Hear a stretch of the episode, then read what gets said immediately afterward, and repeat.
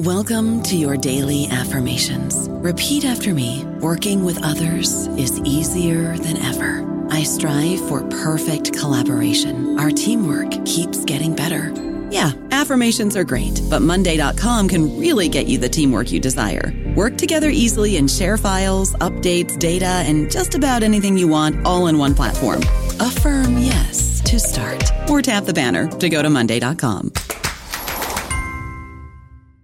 Hello, it is Ryan, and I was on a flight the other day playing one of my favorite social spin slot games on Chumba Casino dot com. I looked over at the person sitting next to me, and you know what they were doing?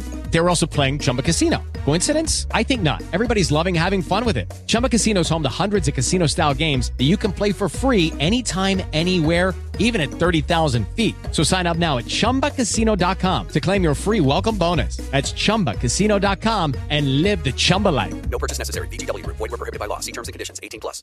Hello, everybody. This is Marshall Poe. I'm the editor of the New Books Network, and I'd like to tell you that we have a new and improved website. It has two new features that we think you'll love. One of them is a vastly improved search engine, so that when you type in keywords, you'll get a bunch of episodes really quick. The other is the ability to create a listener account. And in that listener account, you can save episodes for later listening. So you can create a kind of listening list. We think these features are neat, and we think you'll enjoy them. Please visit the site today. Welcome to the New Books Network.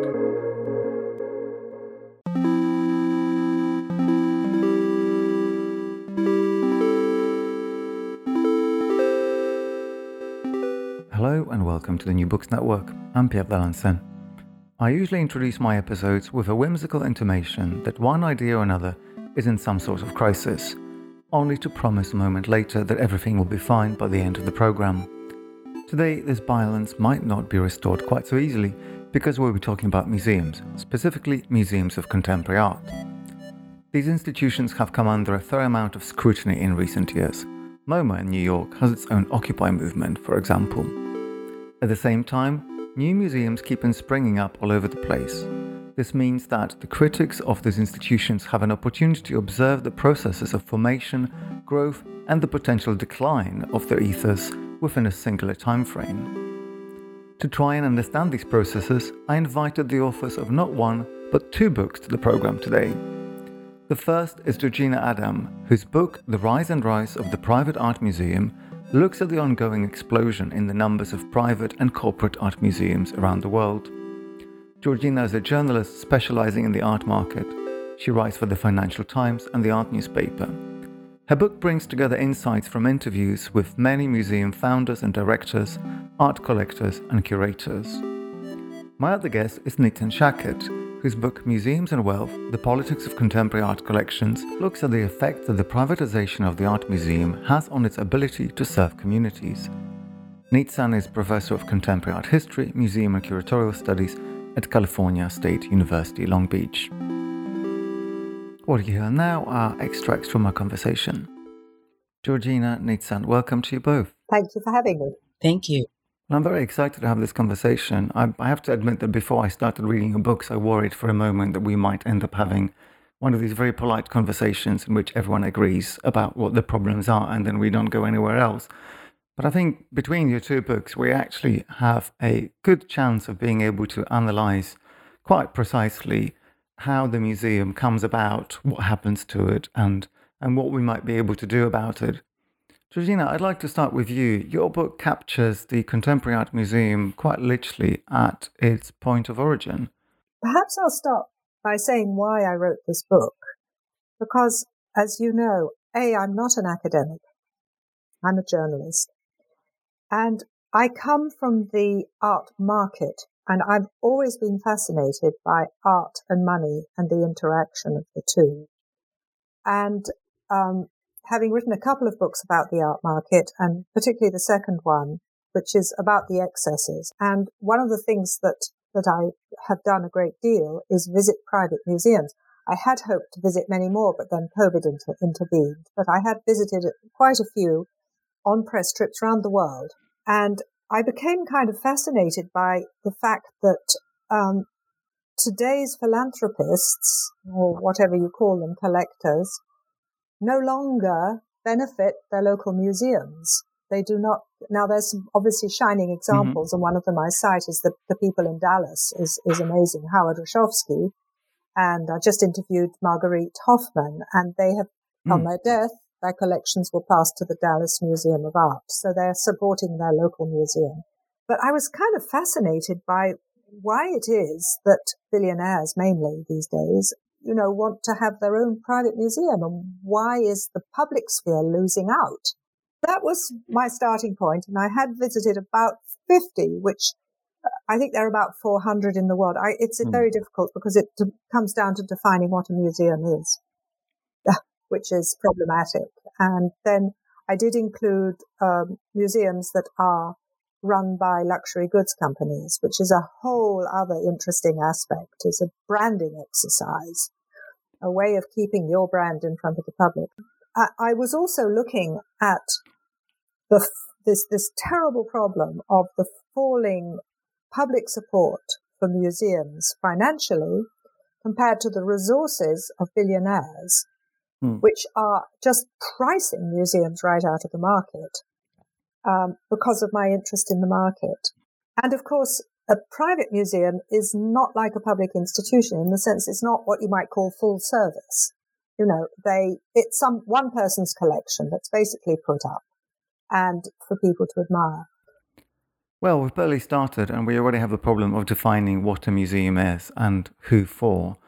Um, to illustrate this problem, I'm going to read one of the candidate definitions that ICOM, the International Council of Museums, has been mulling over in what has been quite a controversial process over the last couple of years. So one of the proposed statements is, a museum is an accessible, inclusive, not-for-profit institution. It inspires discovery, emotion, reflection, and critical thinking around tangible and intangible heritage in the service of society, and in active partnership with diverse communities. Museums research, collect, conserve, exhibit, educate, and communicate. They operate professionally and ethically, promoting sustainability and equity. Um, I have to admit that I selected this definition from the candidate to reflect maybe on some of the more um, social good definitions that have been proposed in the wake of the obvious social turmoils over the last couple of years.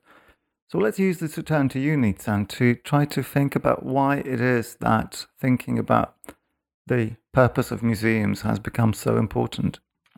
For me, as a materialist, I look at the conditions as they are, and, and the goal really is to describe them as accurately as possible. Um, and, you know, that's the the methodological objective of historical materialism.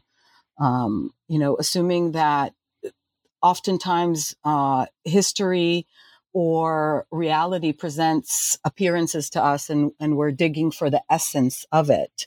So as a materialist looking at museums, the first question is, you know, how are they administered? How are how is the funding administered?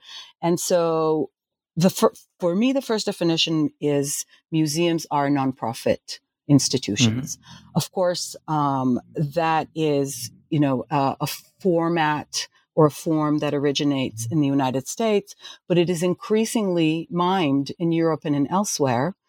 And maybe in the United States is where you see the nonprofit system straddling uh, the public mm-hmm. and the private domain, in the sense that they are often, if not to some degree, always publicly subsidized. And then to some degree, they are private. Almost all the institutions in the United States to some degree are private. So when I look at a nonprofit institution, I'm interested in um, describing in detail what is private, what is public, and oftentimes things that are considered private from a legal standpoint, I make the argument that they should actually be seen as public, given that they're publicly subsidized.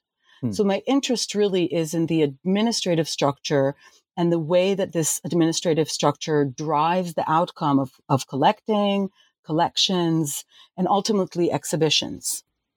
Okay, so we see a bit of a commonality between the public museums and the private museums, and as much as they both ostensibly take the form of non-profit organizations, which of course means different things in different jurisdictions, and another aspect seems to be that they all purport to deliver some sort of public benefit, although, as Georgina has noted, that the aspirations might be slightly different in the case of private museums.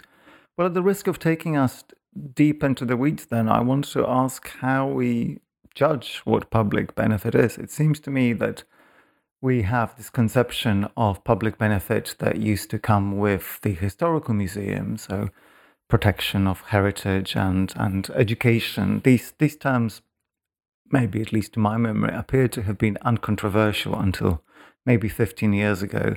But we're in a very, very different set of circumstances now. I, I think we once had a million-dollar question. Now we have the billion-dollar question. um, and I think I think it is, this is why the, my book is about collecting contemporary art.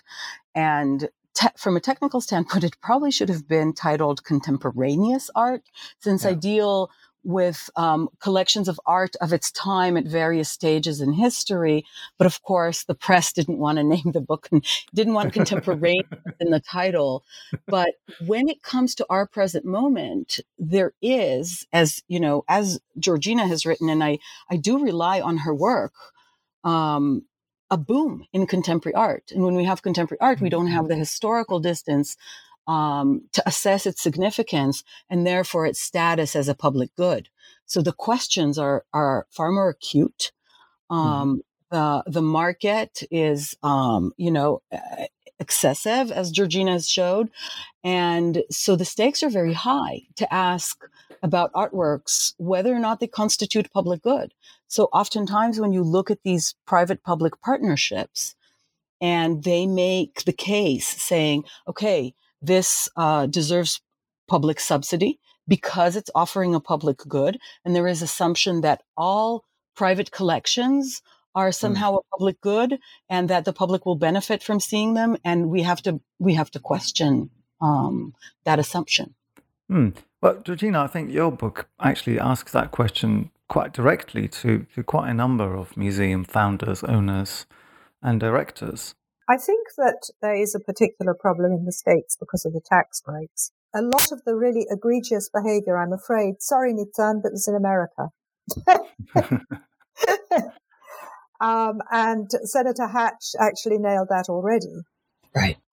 And uh, my experience of, of going to museums in other parts of the world uh, is that a, a lot of these museum owners get no tax breaks. Mainly, most countries there are mm. no tax breaks. So they're doing it for other reasons. Now, those reasons can be, in some cases, admirable. They want, a lot of them come from backgrounds where they had no art. They want to give back to the community. A lot of them do have educational programs. I mean, an example, I think, is the little museum Sush in mm-hmm. Switzerland, which I visited, which is a pilgrimage in itself. You have to take four trains to get there. Well, it is quite a trip. I just want to say that I'm going to include links to all the institutions, um, museums, and so on that we discuss in the episode notes. And it's a Polish person, and uh, she shows Polish art, and she has quite an active program for education in this tiny village. So, and as far as I understand, she lives in Switzerland, so I do not know exactly what her tax accountant deals, how he deals with that. But nevertheless, she funds a museum mm. that, that certainly um, is, is of benefit to the small community it's in, I think. I also think about places like um, the Samdanis in Bangladesh who are building a museum. And they are, they have given a platform for Bengali artists that didn't exist before, because there's no way that a country like Bangladesh can afford to support mm-hmm. art, contemporary art. So I would perhaps modify slightly the proposal about the public good and uh, the private benefit, in a sense, to say that it's difficult to generalize worldwide. So now I've also seen, of course, uh, in China particularly, there's a strong real estate link. And there, mm-hmm. that's problematic as well. Our art is used. But nevertheless, I went into writing this book thinking all private museums are sort of, you know, basically tombs for trophies, as somebody said mm. to me. I came away with a more nuanced view, and I came away thinking that a lot of these museums do offer a nice place for people to go and look at contemporary art that they might not, you know, in a country that really didn't have a contemporary art museum before, for example, India, countries that couldn't afford it. Mm. They were encouraging the artists of their community. And so, as I say, it's nuanced. I think there are very egregious examples, but I think there are also some pretty fine examples of engagement with the community. Well, certainly your book, Georgina, is full of examples of this diversity of approaches and and regulatory regimes within which private museums operate. But maybe for us to be able to think about how the museum evolves and why, while we might still need to pay some attention to, to the regulatory aspect, we could go back to the Medici, as you do, Nizan. And as much as your book is a reflection of our contemporary conditions, I think this historical example is a very potent one. Well, I look, you know, if um, for those of us who know art history, I don't look at the famous Medicis, right? Not um, Cosimo uh, or Lorenzo, but I look at Francesco, who's subsequent Medici. But his significance for me is that, you know, within five years of building his private studiolo in the Palazzo Vecchio, he transfers his collections to the Uffizi. And of course, it's more complex, and you have uh, examples of art made public uh, beforehand. But this is a moment that I identify historically as a moment that sees what I call the externalization of the collection. Mm-hmm. Because there is this realization that the collection, rather than being an inward-gazing device, a place for the prince to contemplate or to um, a place of communion or or private spiritual process or a sense of command over his domain, that there is the need to represent this um, mastery of knowledge, understanding of classification, prowess in the humanities, whatever you want to call it. There is a need to represent it externally, first to a peer group, and then gradually it unfolds all over Europe, where it becomes what we what we will call in the future the public. And the ways in which this transformation of the collection to becoming a representation of knowledge and a representation of the right to sovereignty in some ways, mm. it is associated with the moment that art begins to actually be valuable, because we know before that it is not. And, yeah. you know, I cite the Lorenzi, Lorenzo de' Medici um, inventories, where you can see that a, a Frangelico is worth less than a trinket. So, so the ability of the collection to function as a treasury is associated with externalization. And what I found really interesting, this is like something Dora Thornton mentions, is that this is when the catalogs switch from uh, speaking in the language of the prince, or looking at the collections from the perspective of the prince, to being seen from the collect- from the perspective of the visitor. So collections mm. become externalized, and they so they begin to accrue symbolic value just as they accrue um, monetary value. And that later becomes, you know, the, the provision of, of, of the state. From being, you know, the domain of the absolute estate, the nation states also adopt this this form of, of holding a collection in common. I think this is what allows public collections, museums, to essentially function today as banks do. They stabilize mm-hmm. the market. And I think the origin of their ability yeah. to do so lies in this uh, later Medici moment. I'm really interested in that, because this is this is the museum as the validation, isn't it? That's what you're saying. The, as a bank. Yes. But on the other hand, in Europe, not in America, in Europe, a work of art that's in a museum has no further value since it cannot be deaccessed. Oh. This is where it functions uh, as a system, right? Because that work is will not be deaccessioned, but, but a work by a, the same artist outside on the market, its value is going to be influenced. Accrue. I like this example of when Dutch still life. Yes. It's not necessarily in the book, but there was a renewed interest in Dutch still life. And then subsequently, museums began exhibiting them again. And then you saw the rise in the market at the same time. And, and this is where mm. um, art market studies, collection studies, and museum studies are actually, they're emerging fields, and there, and there are enormous areas where understud- that are understudied. I've been looking at this history thinking that I could come up with like, you know, thirty uh, dissertation ideas just m- pointing to what is missing. I would love a study that would look at the influence of uh, Svetlana Alpers and then subsequently Hal Foster on the exhibition of Dutch art and then on its market, and look at what the trajectory is, what the development is, and what the influences are. Well, one of the things that you say in your book, and you point out, and it's an extremely valid point, is the influence of trustees who will who use that validating, that endorsing aspect of museums. Uh, firstly, artists that perhaps they collect themselves, artists that they donate to the museum, and that's a way of, in, of enhancing their value. So that's the thing, but also getting advanced knowledge of exhibitions and using that as well. I mean, it would be illegal in, uh, it's insider trading, quite frankly. Well, I think that's an important point, Georgina, and maybe it is that the art market in comparison to the financial market is just so small that no one has really bothered regulating it to, to, to that extent. But I think the observation of the network effects to which Nizan points is still quite important. So we have this proposal that art only becomes a commodity, a financial instrument, when it is underwritten by a state. So I want to ask you, Georgina, whether from your interviews, from your wealth of interactions with individual collectors, whether you begin to see in that the beginnings of the formation of some kind of a wider system and a network that kind of interacts in the way that Nizan characterized. I think that's I think that's that's too general.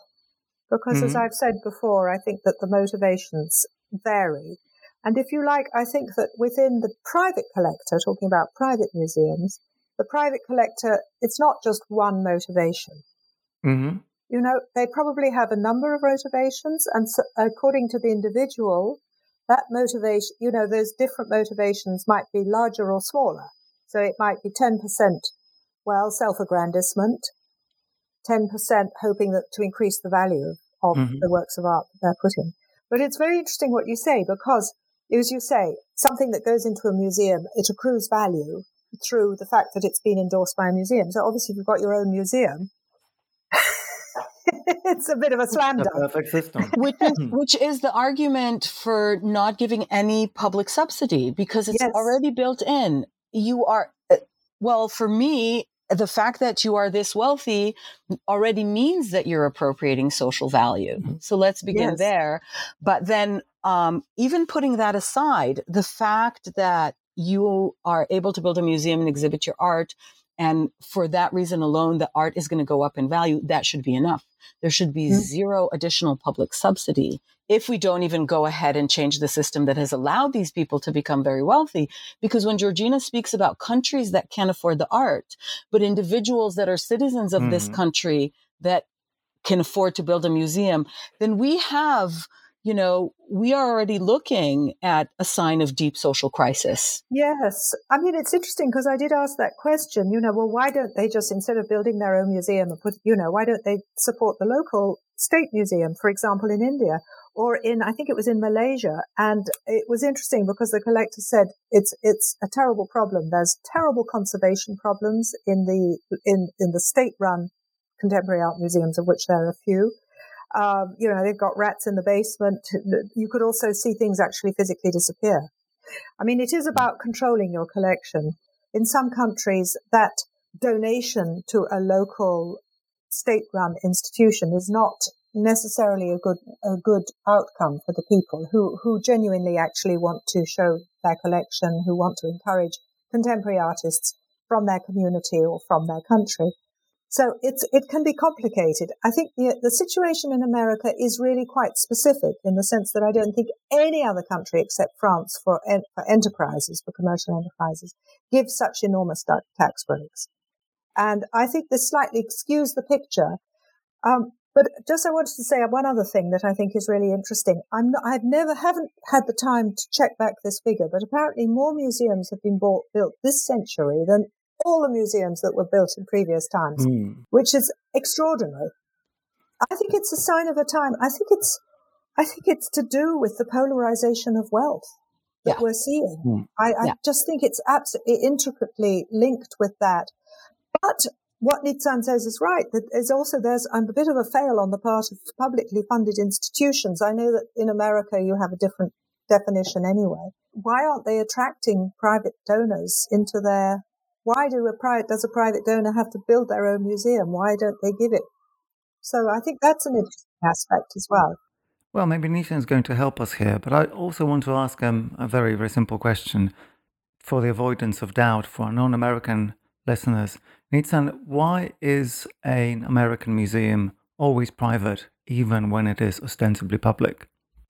Well, I mean, I think it has to do with, with the history of of the American institutions. They were originally built as, as private institutions. Mm. And I, this is one of the things I actually look at in detail in uh, different contexts, is this demarcation between what is considered public and what is considered private and at what point.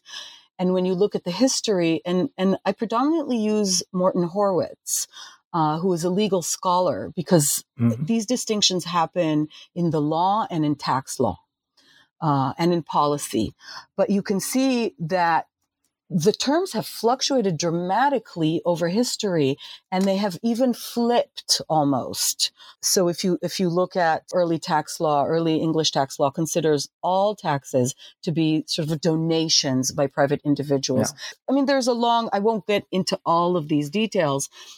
One of the things that I show in the third chapter, this kind of continuation of the trajectory of the Medici externalizing the collection, is from there on you see it's increasing externalization. So uh, uh, uh, the definition of the public becomes more and more broad, who is included in this demographic, the need of, of first the absolutist state, then the nation state, to use the museum as a as a kind of educational device. Yeah. And to it, to give the notion of the na- of the nation. The nation. It? It's very much yeah. sort of pride in the nation, and to, to give a... a sense of national identity to the mm. to the people, mm. but also, exactly. you know, as Alan Wallach says, you know, um, to give the bourgeois, the the rising bourgeoisie who are not an aristocracy, a coherent sense of identity as well. Mm.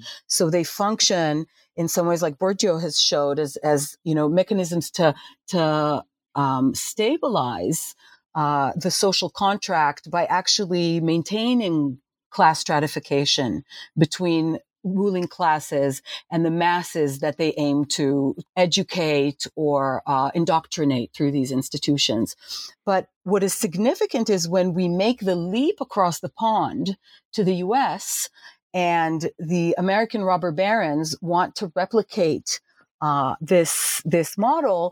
They do it by opening these museums privately. So the United States is a country that's funded, founded on small government um, mm. and private charity mm. that only later will accrue the kind of notion of philanthropy, and then will finally become the nonprofit system. And I look at, at these, um, you know, these transformations and reach the condition where we are today, where they are essentially hybrid institutions that when it comes to asking for public money or their interfa- interface with their audiences will claim to be public. But when it comes to scrutiny or accountability, they will claim to be private. And the ways in which all of this is organized by law and policy and is actually completely legal. And then those who have access to lawyers, accountants, knowledge, have the ability to basically control the system and use it for their own benefit. And mm. so the t- the typology of museums range from, you know, private foundations, and then all the way to to really the only public institutions in the United States are, are the Smithsonian institutions, but they all will have foundations through which they will funnel private donations because there is not sufficient government funding. There never was. Mm. I will just, I, I will make one more statement about the fact that this is why the, the chunk of money that is the tax deduction or the tax defrayal, the status of that money is actually still in question. We don't have a concrete answer, whether that is public or private. We have an argument on whether whatever the donor would have paid in taxes, and now they're going to be giving in form of money or in form of art or in form of opening their own institution or opening their own wing. This, the, the status of this money because we don't know what it is, we have an argument about who gets to control what kind of content we're actually going to, what art are we going to collect and then subsequently exhibit? Mm. I mean, I do think there's a broader problem. To come back to this this question of this money, is it's not only in the cultural field. It's a legal question. It's it's a huge question. I mean, education, in particularly in America, is the way that people with colossal amounts of money can influence government policy in all sorts of domains and culture. culture. Absolutely. And one of the things that, that, that certainly bothers me about um, private museums is that they can set a cultural agenda. They, and they are setting a cultural agenda. And, mm. and, and they are. I mean, come on, is Jeff Koons really the most significant artist of our time? Excuse me. George Baselitz? Do we need public subsidy for George Baselitz? Christopher Christopher Wall? Well, this is precisely where I hope our conversation would go. More names, please. We most certainly do not need forty-three or forty-four Gerhard Richters in San Francisco. Is that Absolutely. What the people of San Francisco need? Absolutely not. Anyway, but I think I don't want you to uh, us to agree, do you, Pierre? You want us to disagree, which we're not doing a very good job of.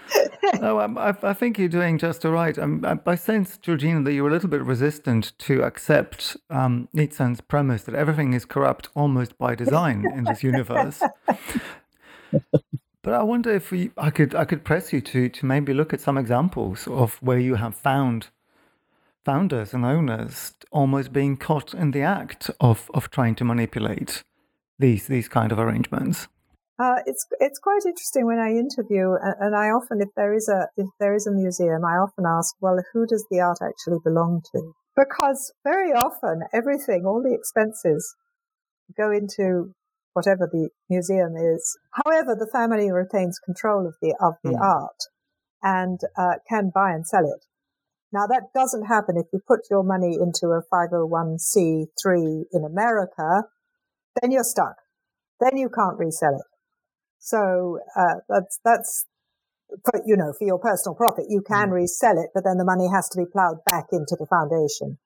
So that that's an interesting aspect. But I, I, uh, you were asking me about sort of the end game, and one of the things that I think is interesting about private museums, and the last chapter of my book is devoted to this, is that I don't think most of them will survive the death of their founders.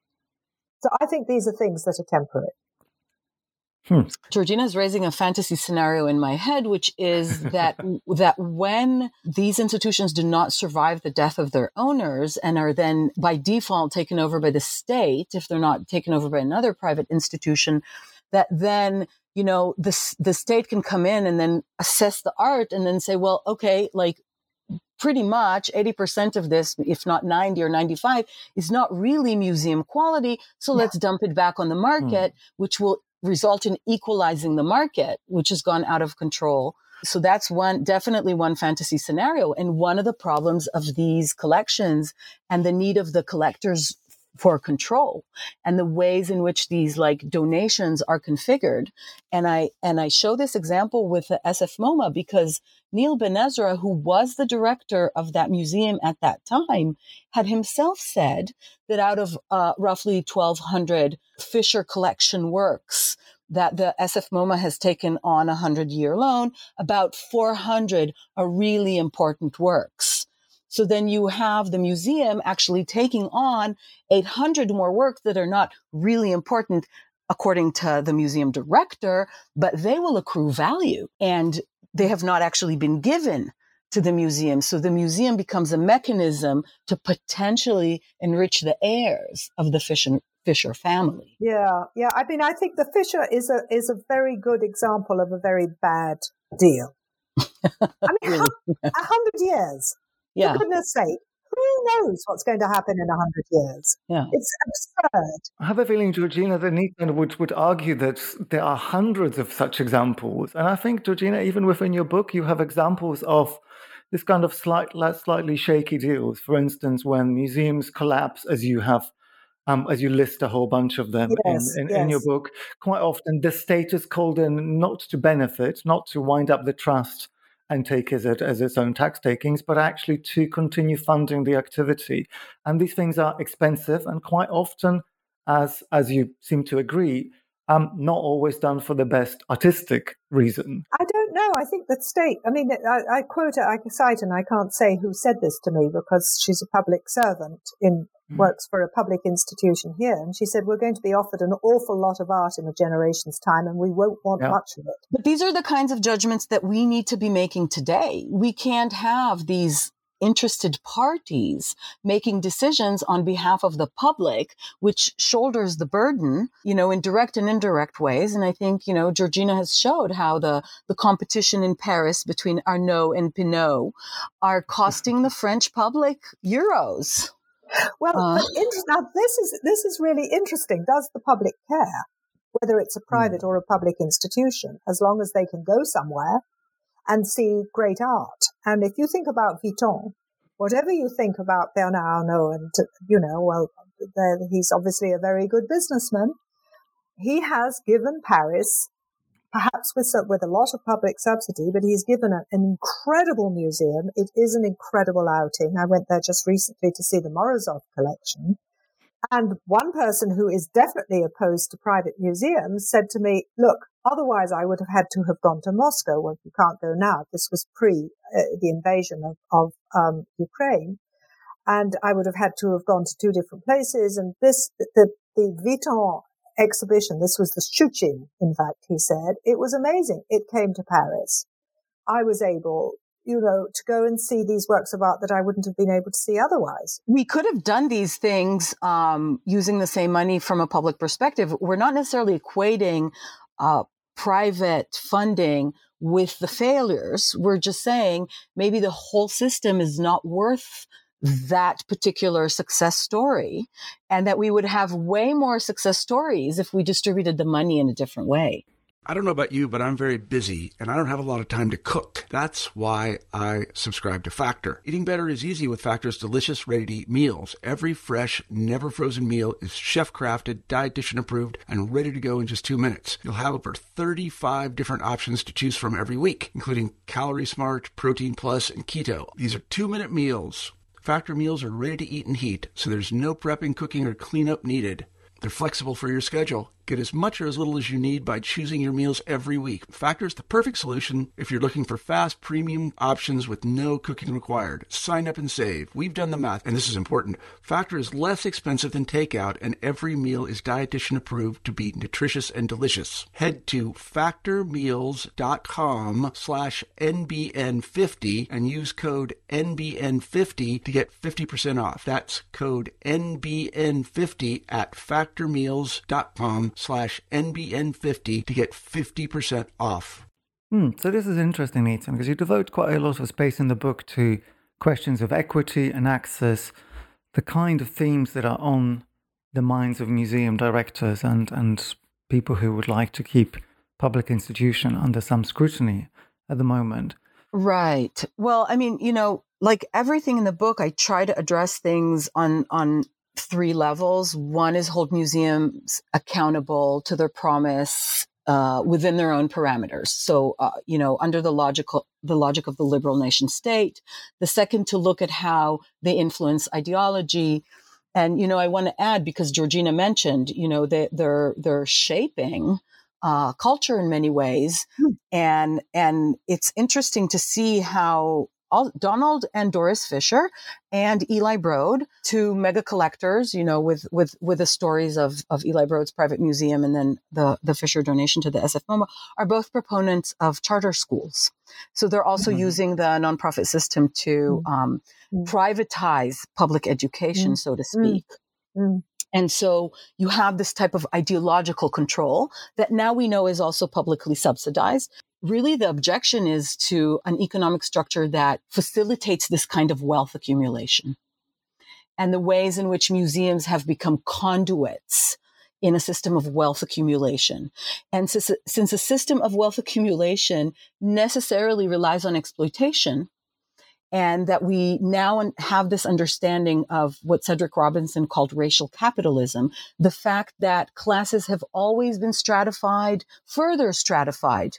The working classes have been further stratified by, by race and gender, to basically make the claim that, look, this kind of wealth accumulation necessarily relies on inequity.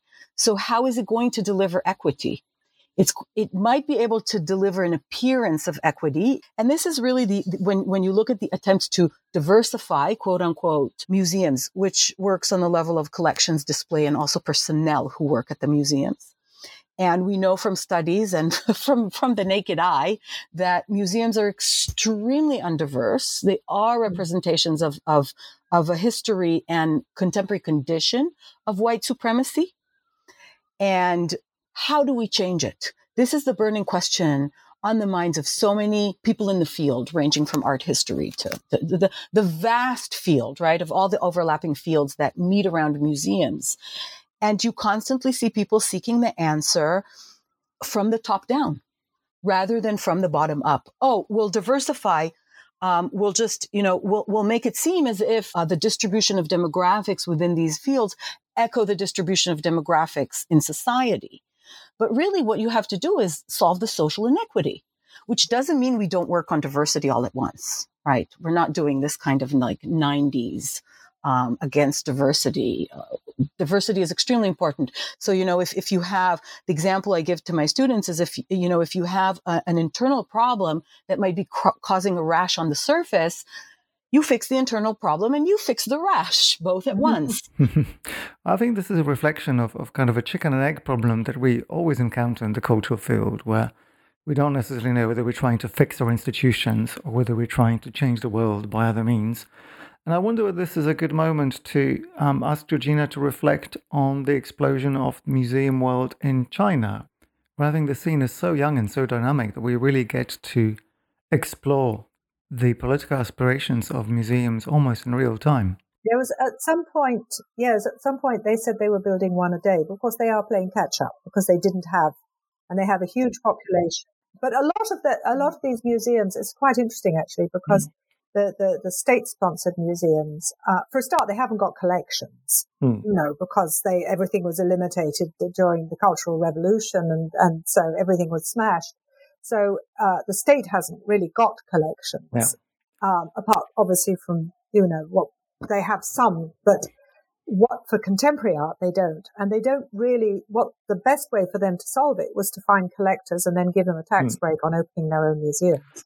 So this is exactly the kind of American model to a certain extent. But what I'm really interested in, and you do note this in the book, is how the politics of this plays itself out. You note in the book, for instance, that you've observed that some of the maybe not so um, state-friendly artistic practices are treated at an arm's length by the state. Yes. So, so yes. A private collector, a private museum can take on certain political risks that a state-controlled museum wouldn't. And I'm sure there are very quickly limits to all of this. Um, well, I mean, I think there's a lot of, uh, there's a certain amount of state uh, self-censorship goes on. People are not going to display. There was a mm. period when they displayed much more, but uh, at the moment, and then with this extreme tightening of of all freedoms, really, since Tiananmen Square. Um, I think that the um, the Chinese collectors are, are cautious. It's not just political, it can be religious as well. Mm-hmm. It's quite, quite sometimes quite surprising what has not been allowed to be displayed. I, I know that from art fairs. And I would go and say, well, has, you know, was there any, did anything not pass the censors? And they would say, oh, well, yes, this or that. For example, this goes back a bit, but when the Beijing Olympics were held, there was a series of Andy Warhol portraits of athletes that were sent to be exhibited alongside at the same time, mm-hmm. and it was stopped by the censors just because they didn't want the portrayal of athletes who weren't Chinese. This is quite odd, isn't it? Yeah. It's quite odd. So, and I think it's, from what people tell me, it's quite difficult to work out what it is the censors are are going mm. to object to. But China is becoming more and more oppressive, so that's going to get worse. And it's actually quite interesting because um, uh, Uli Sig, who donated his collection mm-hmm. to M Plus, on the basis that he wasn't going to give it to mainland China because he would no longer control it. And so he donated it to Hong Kong's M Plus Museum. And of course, now exactly the same thing's happening. I mean, there's been mm-hmm. a clampdown in Hong Kong. And parts of that collection, notably uh, an Ai Weiwei, will, that was during Tiananmen, well, shows Tiananmen Square, um, will will never be displayed again. Well, I guess censorship is one of those arenas in which we can see quite explicitly the complicity between the states and the the private institution.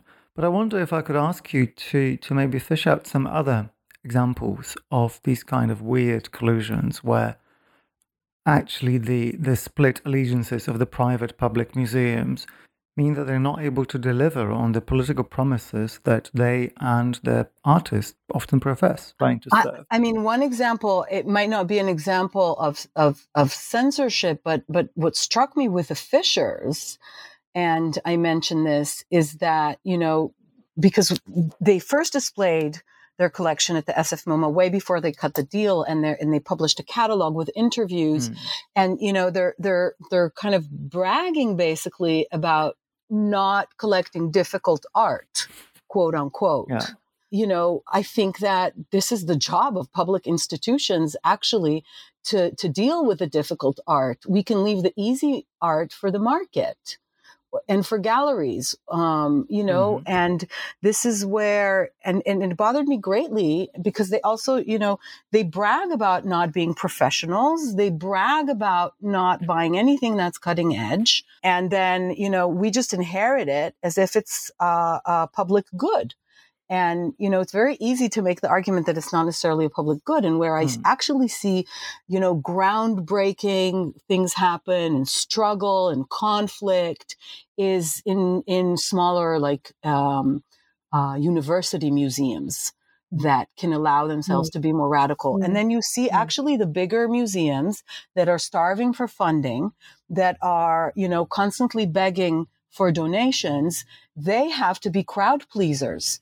And we already yeah. have a system system of entertainment that covers ratings and everything that is judged by popular criteria. We the the the, the idea of a of a publicly uh, subsidized um, you know space for creativity is precisely to deal with the difficult and and the mm-hmm. avant-garde and the not yet said or or the you know the under-researched and underrepresented.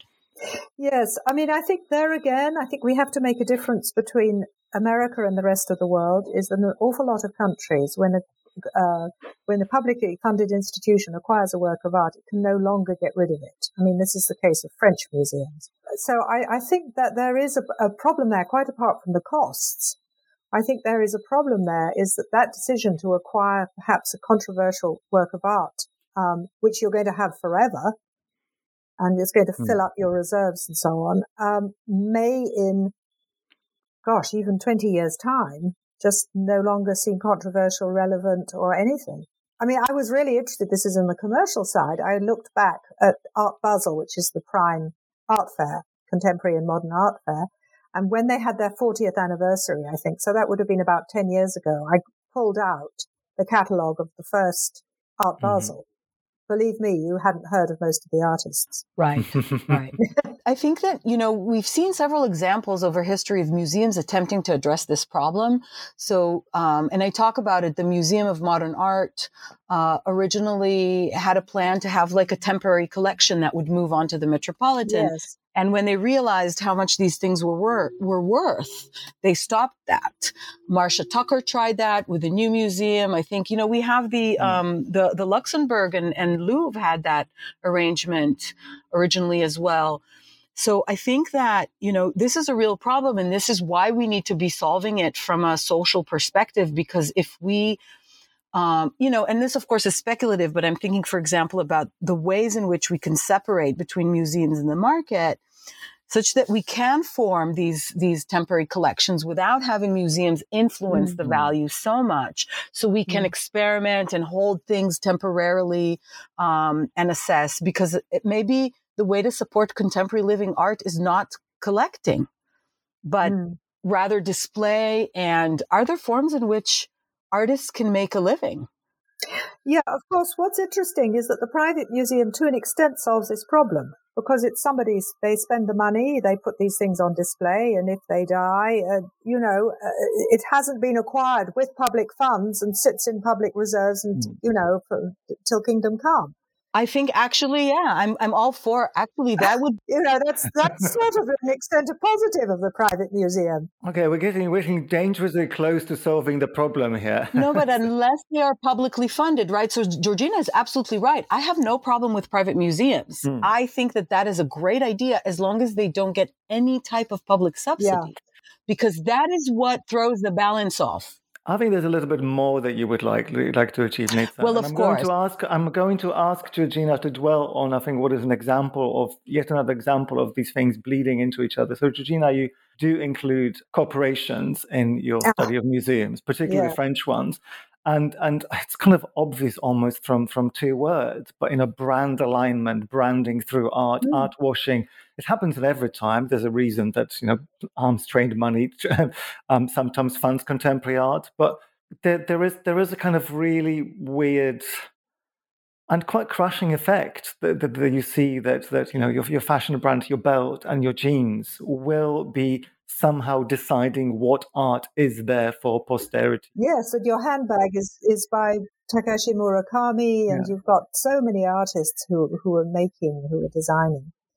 On the other hand, you know, who better than an artist? They possess the visual, you know, they can make something with impact. So, I mean, I have no objection to artists making money. Absolutely none. I mean, this is, this is great. I mean, everybody else makes money out of them. So... Well, that's definitely not the objection. It's it's a difficult one. I went into, I can't remember, I think uh, one of those very cheap shops, and there were Jeff Koons T-shirts with a Koons on it, you know, and you could buy a Koons with a balloon dog on it. And I had two reactions. I thought, this is disgusting. And then I thought, well, on the other hand, we can all have a Koons. So if you should want a Koons, I mean, he's not a great example. Because I'm not a, I'm not a great admirer of Koons' late work, although I like his early work. Um, so, I mean, I think these, these are really complex. It's it's there's not an easy answer to any of these problems. Hmm. Well, maybe we should spend a moment trying to think about some of the changes that museums have undergone in recent years. I think there's been a few reasonably high-profile cases addressing individual museums since maybe the Me Too movement um, and the B L M protests. Something in particular of, of things like Warren Cunders, trustee of the Whitney Museum, being forced to resign and then divest from his holdings in the arms trade. I'm thinking of one of the directors of the Serpentine Galleries, Yana Peel, being forced to resign um, in the context of his, of being found to be linked to an Israeli security company. And of course, there is the quite substantial Um, set of changes to do with the Sackler family and the OxyContin scandal.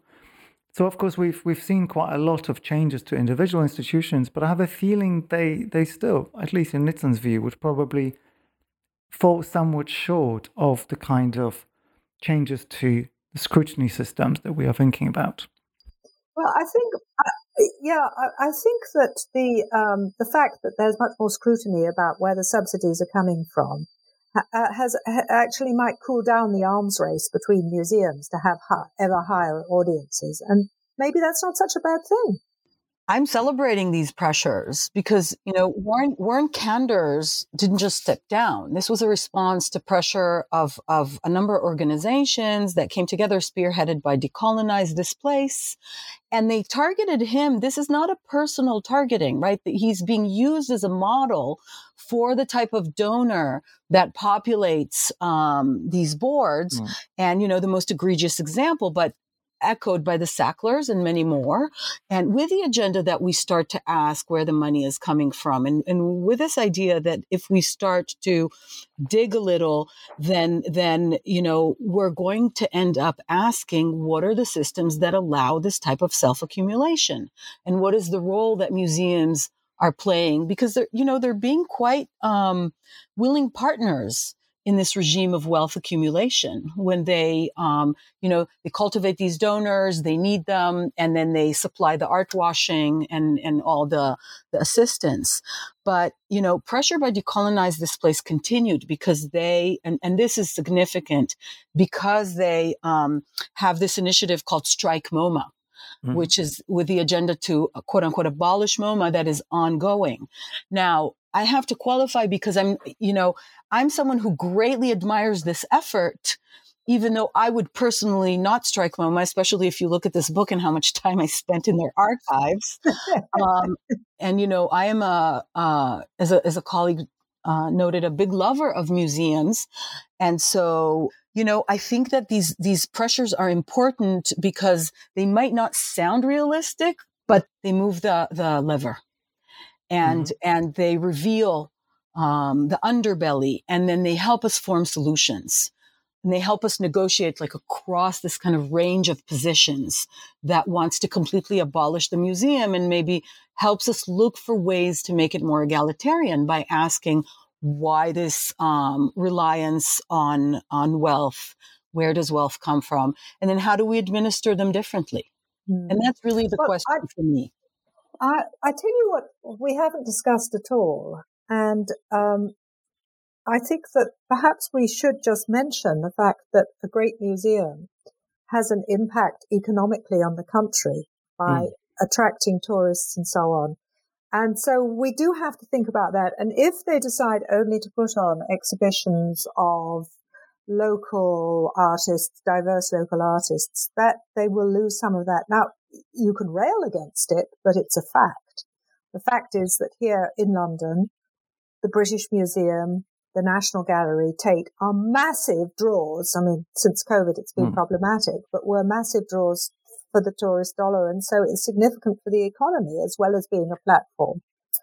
Um, it's, it's an impact. I mean, I, I, my answer to all of this is that unfortunately it's an imperfect world. Well, the question is how imperfect, right? Because we've yes. actually seen these systems become more extreme. And yes. I think I think what we also need to mention is, you know, since Pierre was saying in the beginning that, you know, the art market is actually relatively small to other markets, but we yes. have to add the fact that art has become uh, a tool of financialization.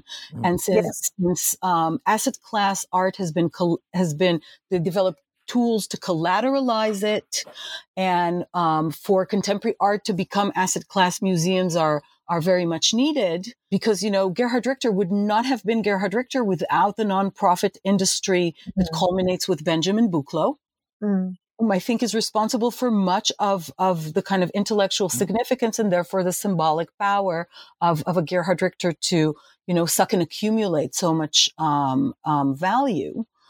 That, um, you know, and it's being propped up by an international system of museums, and then allows the the objects to be financialized and for private individuals to, to borrow money and to reinvest. And, and, and, and so financialization amplifies the size yeah, of the market. Yeah, I can't disagree with that. I mean, and we are seeing very much, much more financialization in the contemporary world. I, I can't disagree with that. This is why I came up with this idea. This is, you know, where it originated, that I thought like, well, if this is where the big money is circulating, and if the secondary and the resale market is where the big, um, you know, margins are being made, why not we tax that market and then use that to fund the field, which is losing out on all the privatization? Mm. So this is one of my ideas, which, which, you know, It's it's been tossed back at me that it's a reformist idea, but the idea to tax the, the resale market for art. I think it's really interesting. I think the problem is that the, the art market remains something that's very intimate, that's very, um, and that uh, the authorities in countries have actually no real interest in attempting to regulate or tax the art market more because A, it's small. B, it's complex because you're t- you're de- dealing with disparate ar- ar- articles, you know. So it's you, it, it, this is this is very difficult. I just don't think. I think governments just don't see it as a priority. I just don't think the art market is seen as a priority. It's mm. and ultimately there is a feeling that so what if one guy gets stitched up when he buys a Warhol? Mm-hmm. Well, that that's that's chimes in with my experience of having worked in the financial services, where the regulatory environment is completely different, but for the very simple reasons that when things go wrong, they affect the entirety of the population in one way or another. So I think it would be quite difficult to match the scales of the problem with the scale of the solution. Well, there's not, there's not only one art market, though, to be fair. I mean, we, we're very much talking about a little tiny, tiny top of the pyramid, but there is, a, you know, creative industries and things going on in a perfectly um, legitimate way. What we're talking about is a few billionaires and twenty-five artists in the world, or maybe one hundred, but no more.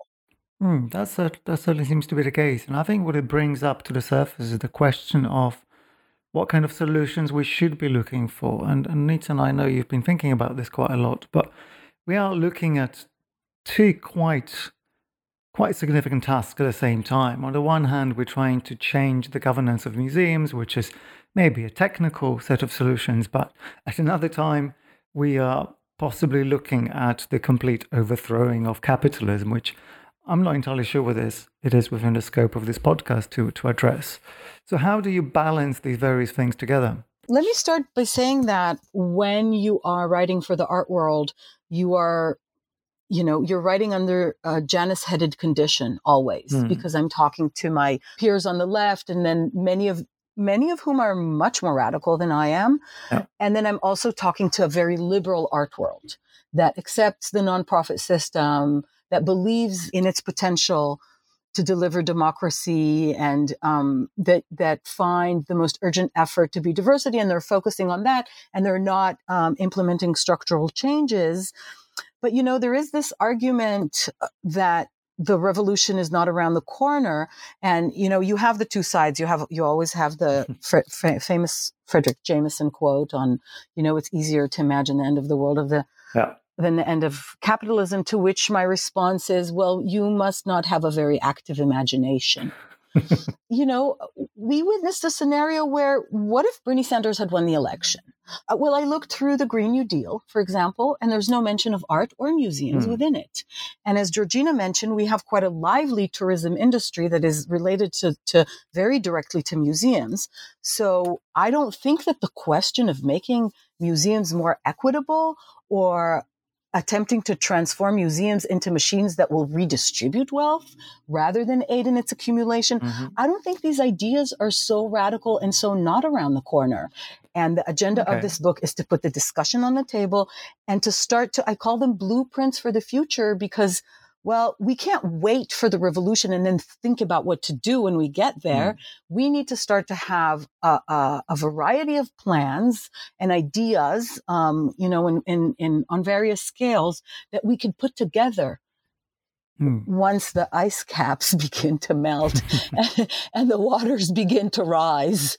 Oh, well, I don't know how much time we really have left for this, but I'm going to try to suspend my disbelief. I'm going to take you at your word that there is a way to overcome the resistance of institutions to change, even though you do acknowledge in the book that most of the actors involved in the museums are, to a certain extent, complicit with its problems, sometimes unwillingly, sometimes unwittingly, but quite often through quite clear chains of self-interest.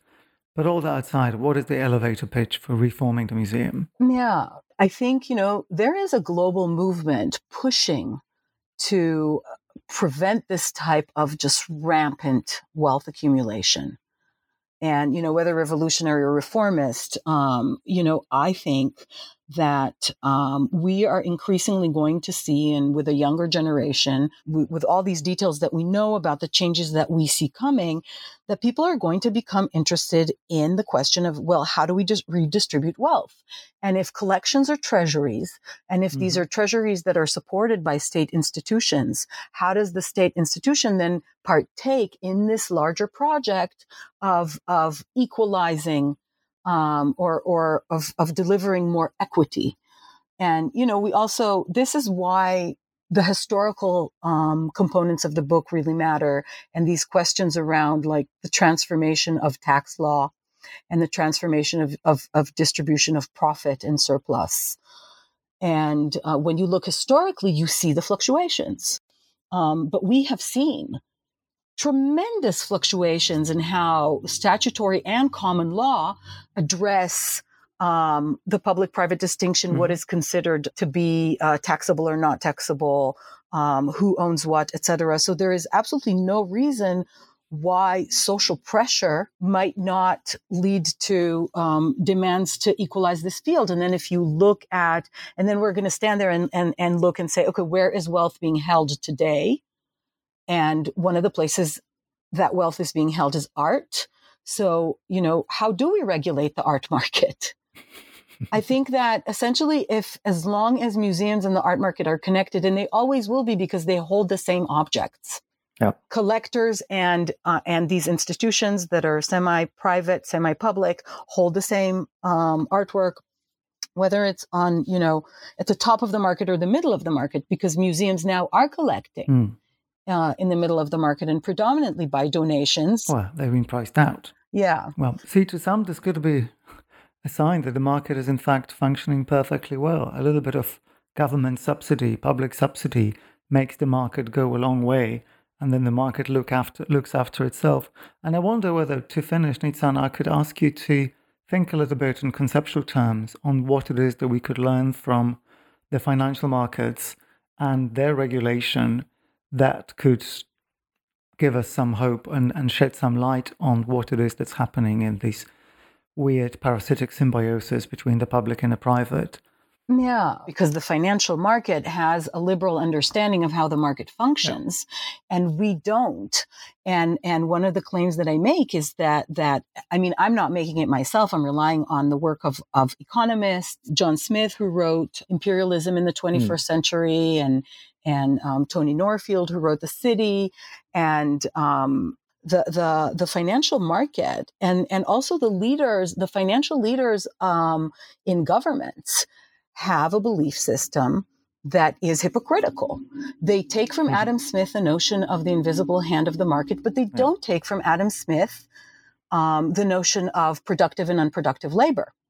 And so Indeed. Their measurement of G D P is essentially flawed. They double dip in their measurements, and the appearance of the market um, doesn't correspond to what its essence is. A lot of, uh, there's the representation of value Uh, that doesn't actually mm-hmm. exist. Um, yeah, I mean, the phantom value is possibly the artwork's most favorite thing. But I did actually want to ask you about this, because you devote a little bit of space in the book to an extension of value theory, which which I found incredibly useful.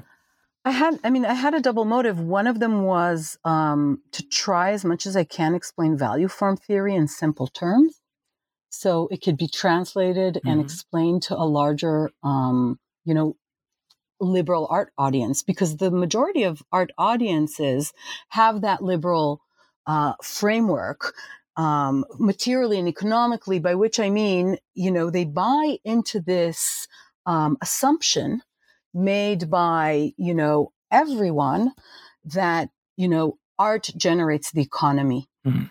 Every, the, the, the mantra, art generates the economy. You will hear city boosters, you will hear state governors, mm-hmm. you will hear museum directors. Mm-hmm. And this is the justification when they're asking for public money, because, um, you know, as the N E A likes to show the statistic, for every, uh, for every public dollar, you get nine private dollars. So I rely heavily on the work Dave Beach did, and he did mm-hmm. excellent work on, on the question of, of um, the exceptionalism of art to the commodity form. And he Um, works with the, dis- the distinction between productive and unproductive labor. But the one thing that he leaves out, because he comes from the perspective of art, the question of the yeah. status of the art object. And I come from the standpoint of institutional analysis. And he doesn't address the role of the museum in stabilizing this circuit um, of, of art and money. And so that's what I add to the picture. And then, you know, with this understanding that art is not a regular commodity and that it mm. itself does not produce value, but art is part of the level of exchange and distribution of value that's always made in production, um, you know, in, in situation where you where you have um, surplus uh, value created mm. by living, by abstracted living labor. And of course, what is important to understand when you have um, a society and an economy is that these things are not qualitative. It's not that productive is necessarily better.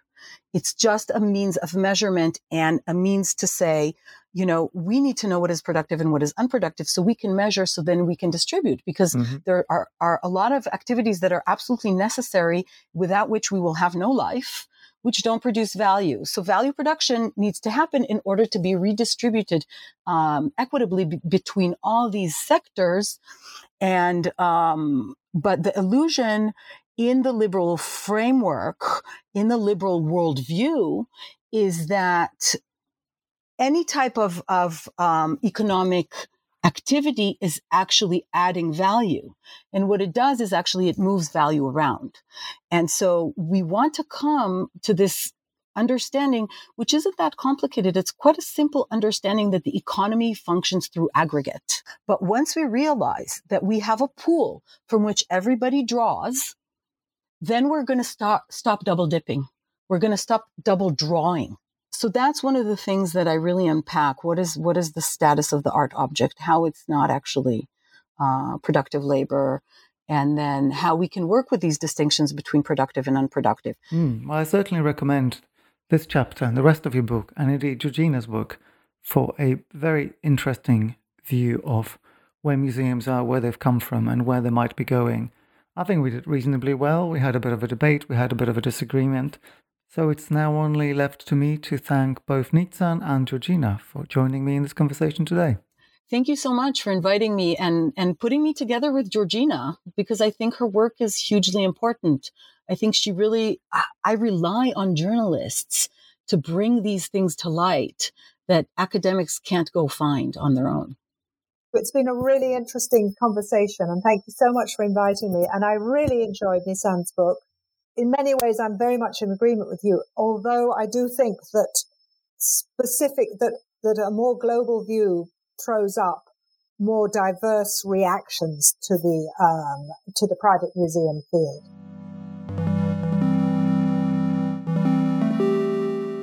Museums and Wealth: The Politics of Contemporary Art Collection by Nizan Shaked is published by Bloomsbury, and The Rise and Rise of the Private Art Museum by Georgina Adam is published by Lune Humphreys. I'm Pierre Vallonson, and the editor is Marshall Poe. Thank you for listening, and join us next time.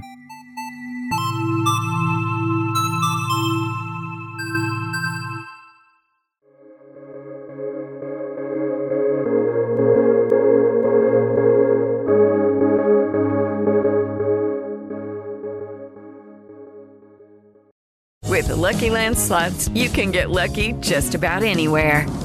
This is your captain speaking. Uh, we've got clear runway and the weather's fine, but we're just going to circle up here a while and uh, get lucky. No, no, nothing like that. It's just these cash prizes add up quick. So I suggest you sit back, keep your tray table upright, and start getting lucky. Play for free at Lucky Land Slots dot com. Are you feeling lucky? No purchase necessary. Void where prohibited by law. eighteen plus terms and conditions apply. See website for details.